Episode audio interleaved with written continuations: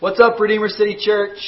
Welcome to day number 15 of 21 days of prayer. We're going to let a couple people get online.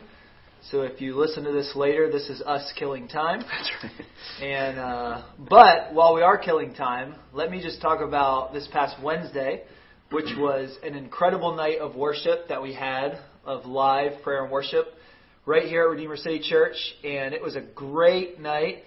And um, we're going to plan another one. It was so good, and uh, we had such a good time that we want to do another one. So stay tuned for that. But uh, as people are jumping on, I should point out that I am not alone today, and uh, we have one of our crazy, talented, and one of the many worship leaders that we get to enjoy at Redeemer City Church. And uh, Ben, I see your mom's on. That's right. So hey, mom. Give us a little wave, Mrs. Holmes. That's right. Forgot to wear my lightning shirt for you. I apologize. and uh, but no, so today is kind of a special day. We are celebrating Martin Luther King Jr. Day as a country and all that he stood for.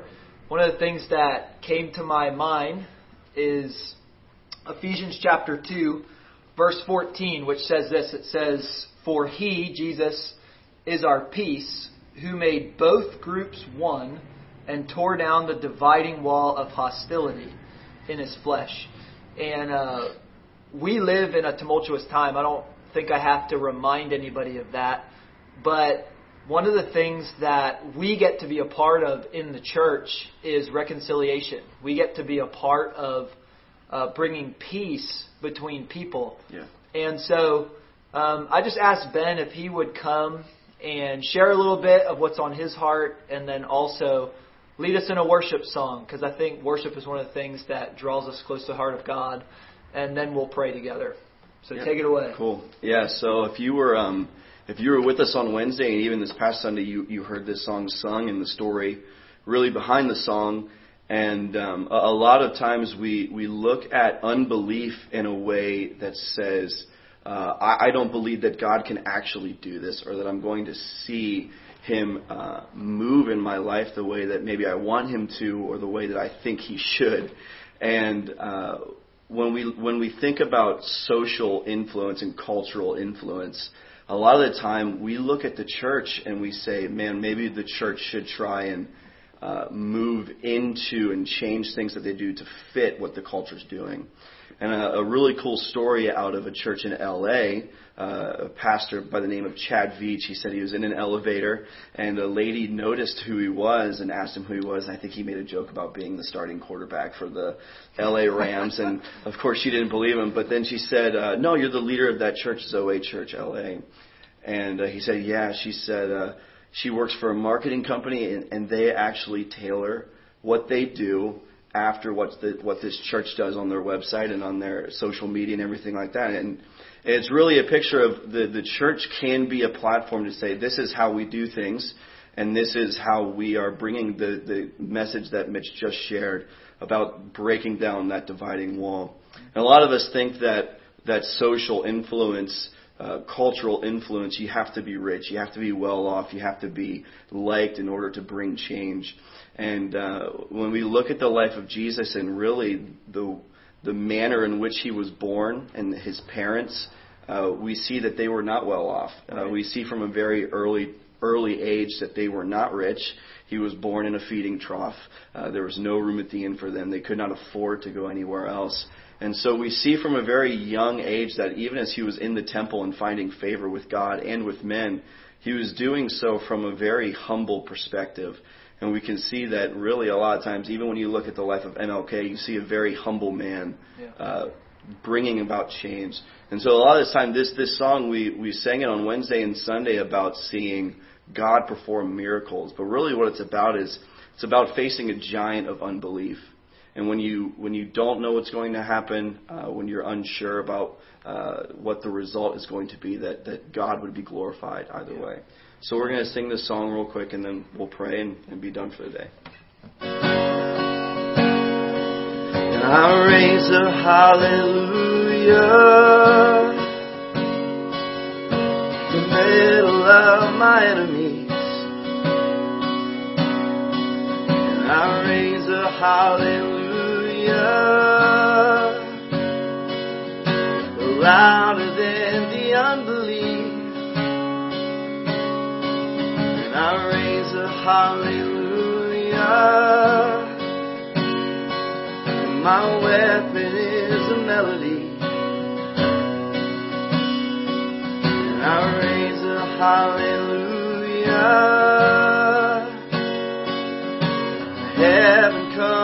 Fight for me. And I'm gonna sing in the middle of the storm. Louder and louder, you're gonna hear my praises roar. And up from the ashes, hope will arise. And death is defeated, the King is alive.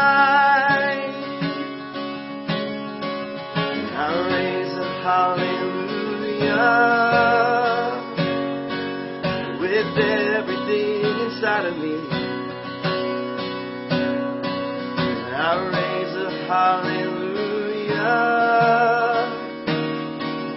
And I will watch the darkness flee. And I raise a hallelujah in the middle of the mystery.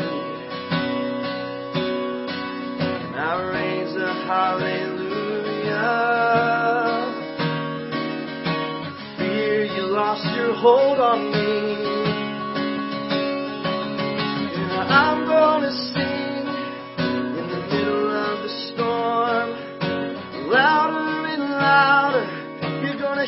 My praises roar. Up from the ashes, hope will arise. Death is defeated, the King is alive. Oh, I'm gonna sing in the middle of the storm.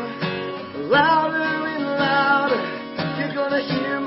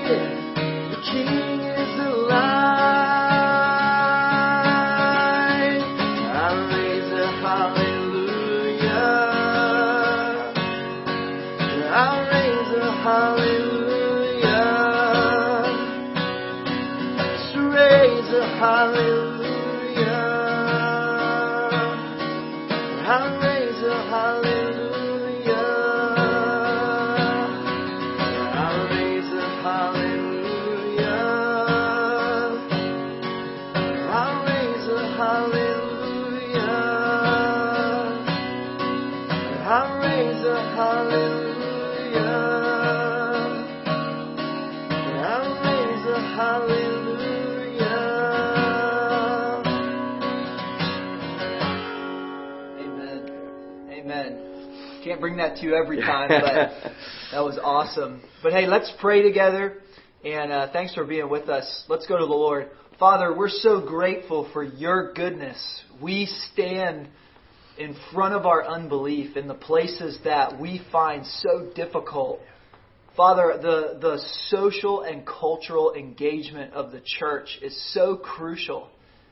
So many places in your word you give us instructions about that, whether to pay our taxes or to uh, live at peace with all men as much as depends on us, or to be uh, living this life of reconciliation between people groups. And Father, just the scene in heaven when people come and worship you, the Bible says that every tribe, every tongue, every nation is represented in your kingdom and in your throne room of grace. And so, Father, we just pray for the church. We pray for Redeemer City Church. We pray for all the churches around us here in Tampa.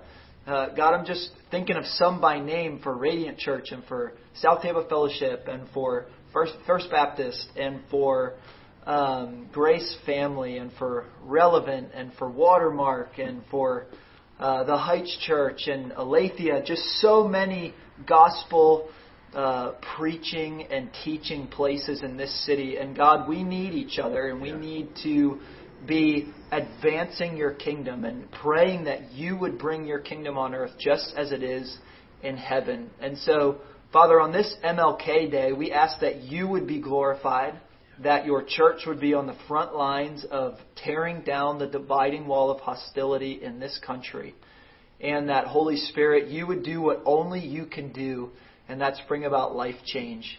And so we just leave that in your very capable hands, and we ask for courage and boldness and opportunity to do your work in this great city that you love and that you are calling people to yourself in. And so we're thankful for the privilege. We love you. And most of all, we're thankful for Jesus today. And it's in His name that we pray.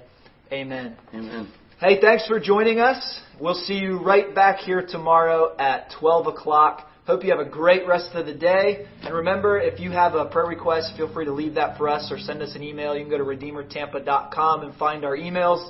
And uh, we would love to pray with you about that. But have a great rest of the day. And remember, if God is for you, nobody can be against you. Have a great day.